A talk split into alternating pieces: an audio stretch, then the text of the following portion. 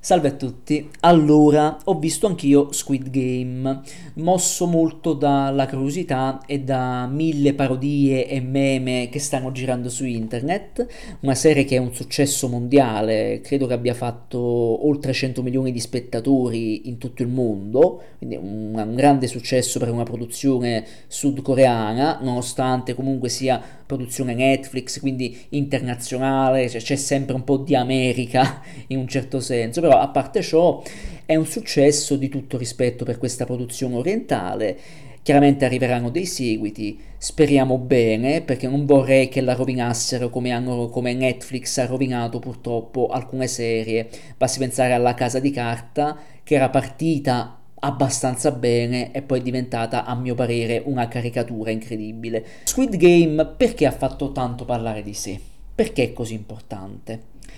Ha fatto parlare innanzitutto per, uh, per, il tema, perché è un tema molto forte, molto sociale e politico, però bisogna dire una cosa, Squid Game è un buon prodotto, mi è piaciuto, al netto di alcuni limiti, ma non è il capolavoro che dicono molti, mi dispiace e vi dico subito perché.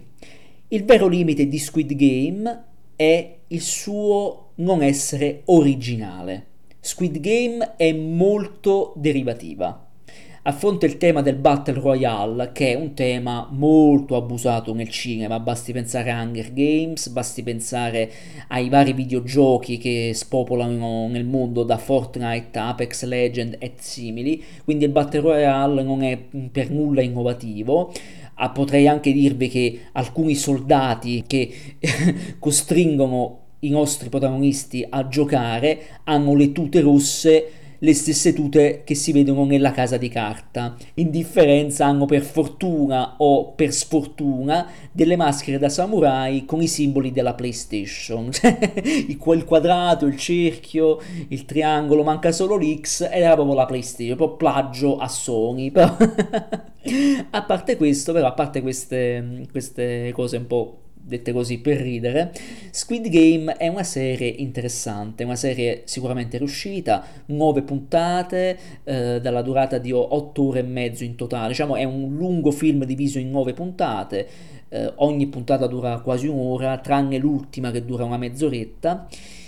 e è una serie che è molto derivativa. Ho già detto Hunger Games, ma non ho citato soprattutto un film, un'opera che è veramente un capolavoro assoluto del cinema giapponese. Sto parlando di Battle Royale, film tratto dall'omonimo romanzo di Koushun Takami, diventato a sua volta anche un anime, ed è un film stupendo, meraviglioso, un film di un grande regista che fu Kinji Fukasaku, che morì subito dopo eh, le riprese, la fine delle riprese di quel film, un film stupendo, anche più forte di Squid Game perché è ancora più politico, perché ha come protagonisti dei ragazzini e quindi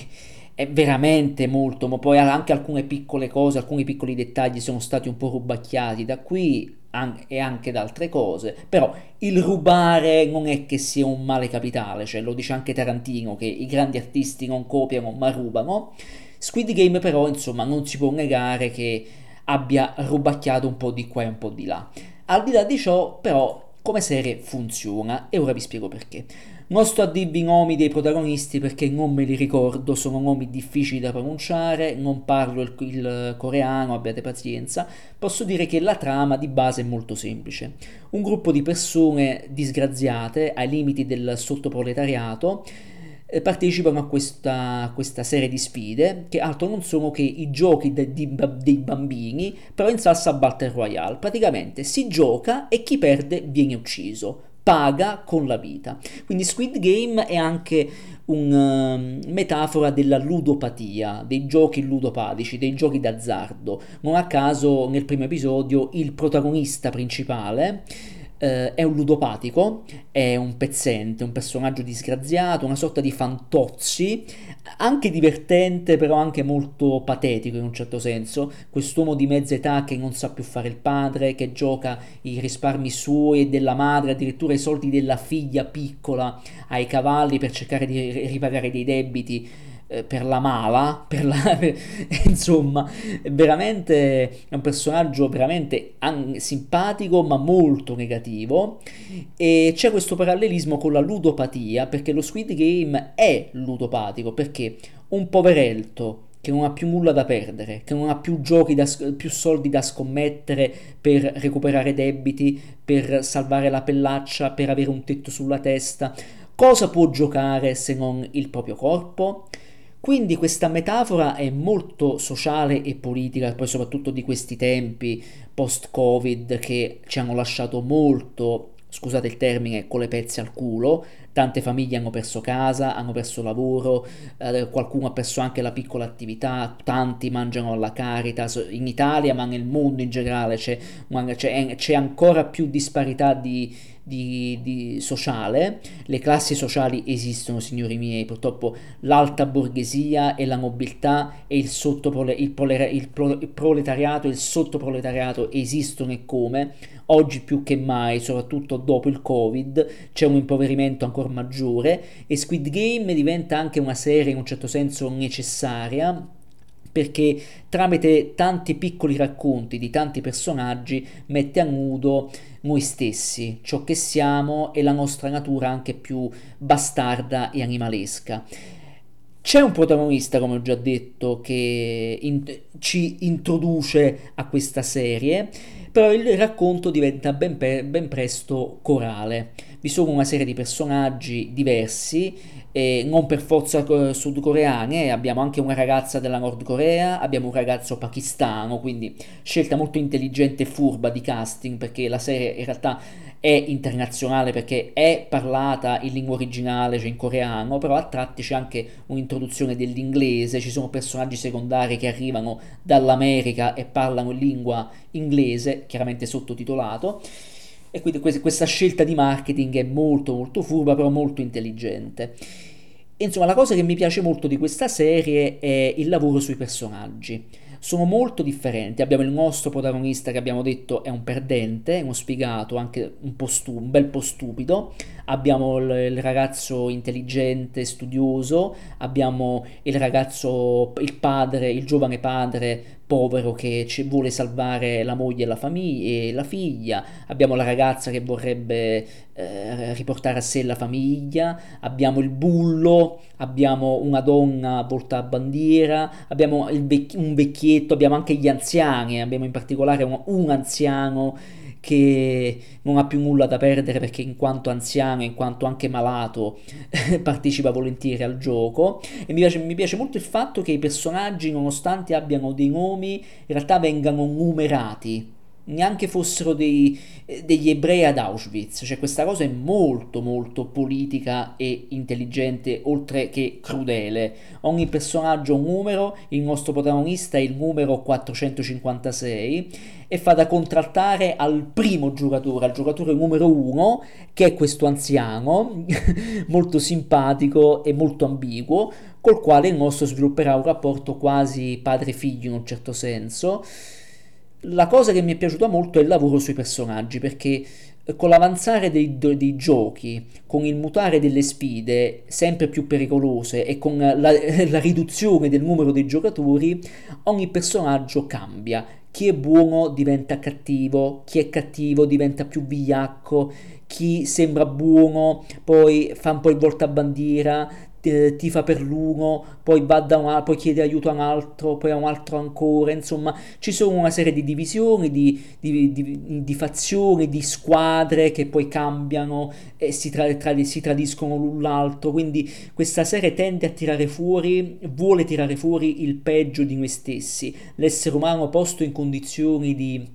estrema precarietà e di pericolo di vita, tira fuori solo il peggio di sé. Non c'è speranza di dialogo, di collaborazione, anche di eh, autoconservazione, anche di cercare di poter andare oltre que- questi poteri forti, tra virgolette, contro questi potenti che chiaramente si godono loro, la loro carne e il loro sangue, perché è chiaro che questo gioco è organizzato da qualcuno molto da, da nobili o ricchi borghesi che godono della violenza e del sangue altrui o addirittura ci, ci scommettono sopra, ci giocano sopra per, eh, o per voglia di prevalere sul più debole o per semplice noia, quindi il tema politico è molto molto molto forte, il borghese, il ricco non, ha, non, ha, non, ha mai, non è mai sazio di potere, ne vuole ancora fino alla noia, fino a succhiare letteralmente, fino a veder morire davanti ai propri occhi letteralmente un essere umano innocente che giustamente gioca perché intrappola come un animale in, ga- in gabbia deve salvare la pelle, non ha più nulla da perdere e perde anche la sua stessa umanità. Questo discorso è molto interessante, c'è un lavoro sugli attori veramente ben riuscito, gli attori sono tutti bravi, tutti, tutti, in particolare il nostro protagonista ha una faccia proprio... Eh, perfetta, riesce a passare dal sorriso alla, alla, lacrima in un attimo. E la cosa splendida è che proprio lui, proprio il nostro protagonista, questo fantozzi sudcoreano, è l'unico che forse mantiene un minimo di umanità il suo essere grezzo e il suo essere così pezzente in questa situazione più grande di lui lo trasformerà nell'u- nell'uomo, nell'adulto che non è mai stato. Finalmente ritroverà il suo lato umano e adulto che aveva perso durante la sua, la sua, vita, disgra- la sua vita infernale al di fuori dello Squid Game. Mi è piaciuto molto anche il lavoro sulle scenografie, il ricreare questi parchi giochi in scala molto molto grande che è quasi un po' il contraltare del sangue e della carne lacerata che eh, sporca letteralmente tutto. C'è una regia di mestiere che funziona, qualche buon movimento di macchina, qualche buona intuizione, anche qualche buona intuizione di montaggio. C'è eh, un qualcosa che non va nel, nel, quarto episodio, se non sbaglio. Una, non, non, vorrei fare spoiler, però c'è una rissa che è fotografata e montata in un modo un po' fastidioso. Si gioca molto con le luci, col chiaroscuro. Chi soffre di epilessia potrebbe sentirsi male in quella scena, però non è una scena fatta, realizzata male, è voluta per creare ancora più tensione e per farti entrare eh, letteralmente e mentalmente nell'atmosfera attesa del tutto. Insomma, è una serie thriller piena di colpi di scena e qui c'è un piccolo problemino. La serie è è sì, scritta bene, c'è un buon lavoro sugli attori, c'è un buon lavoro sui personaggi, le sfide sono tutte molto interessanti c'è un buon ritmo e si è sempre col fiato sospeso, si, si cerca di capire chi sopravvivrà e chi morirà, però a volte bisogna dire che la serie gioca un po' con degli stereotipi, alcuni personaggi insomma una psicologia buona, però eh, a un certo punto chi ha un occhio più allenato eh, li sgama facilmente, cioè capirà subito se quel personaggio vivrà o perirà. Eh, scoprirà subito alcuni colpi di scena, insomma c'è qualche colpo di scena un po' telefonato, soprattutto verso la fine,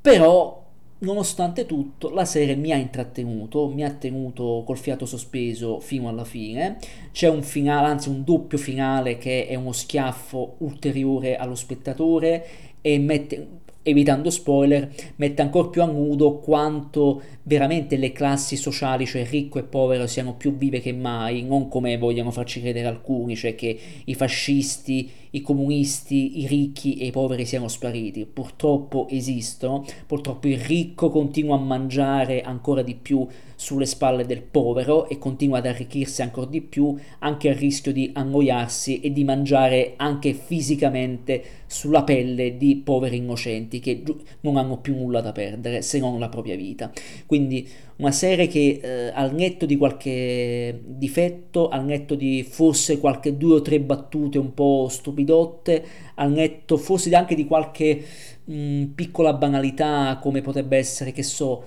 e qui mi toccano spoiler, eh, vedere questo posto nascosto al mondo, letteralmente, eh, le, eh, quasi interamente sorvegliato da videocamere, e poi vedere i bagni senza una videocamera, cioè i bagni sono sicuri, può andarci chiunque, può, praticamente chiunque può andarci addirittura scappare dai condotti da reazione o andare anche a fare l'amore senza indisturbati. Cioè,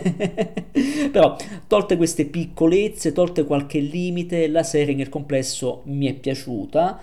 ma non è il capolavoro che dicono molti, mi dispiace. È comunque interessante e spero anzi che i più giovani possano partire da qui per recuperare delle opere Battle Royale molto più intense. Come ho già detto, il film Battle Royale, film giapponese del 2000, che vale veramente la pena di vedere, anche solo per il tema. il tema è abbastanza simile, solo che lì vi sono dei ragazzini che si uccidono l'un l'altro, quindi il tema politico è ancora più crudele, è ancora più cattivo perché parlare dei giovani e ai giovani con crudeltà e senza che vi sia un'ancora di salvezza è ancora più pericoloso. Tra l'altro in quel film c'è un grandissimo, grandissimo Takeshi Kitano, quindi un film con Kitano è impossibile non consigliarlo, quindi Spero che questo Squid Game invogli qualche ragazzo a recuperare altre opere simili, anche di, di un regista quale Takashi Miike, che ha già affrontato queste cose. Eh, poi vabbè, potrei citare anche delle citazioni prese un po' anche da Kubrick. L'idea di mettere in sottofondo della musica classica viene un po' da Kubrick, viene un po' anche dallo stesso Battle Royale però non mi soffermo su queste piccolezze. Diciamo che, come ho già detto, la serie funziona, mi ha intrattenuto, spero che nelle prossime stagioni non vada a perdersi in caciara e spero che abbia ancora qualcosa da raccontare. A me basterebbe già così, perché funziona, però vediamo come si evolverà la questione.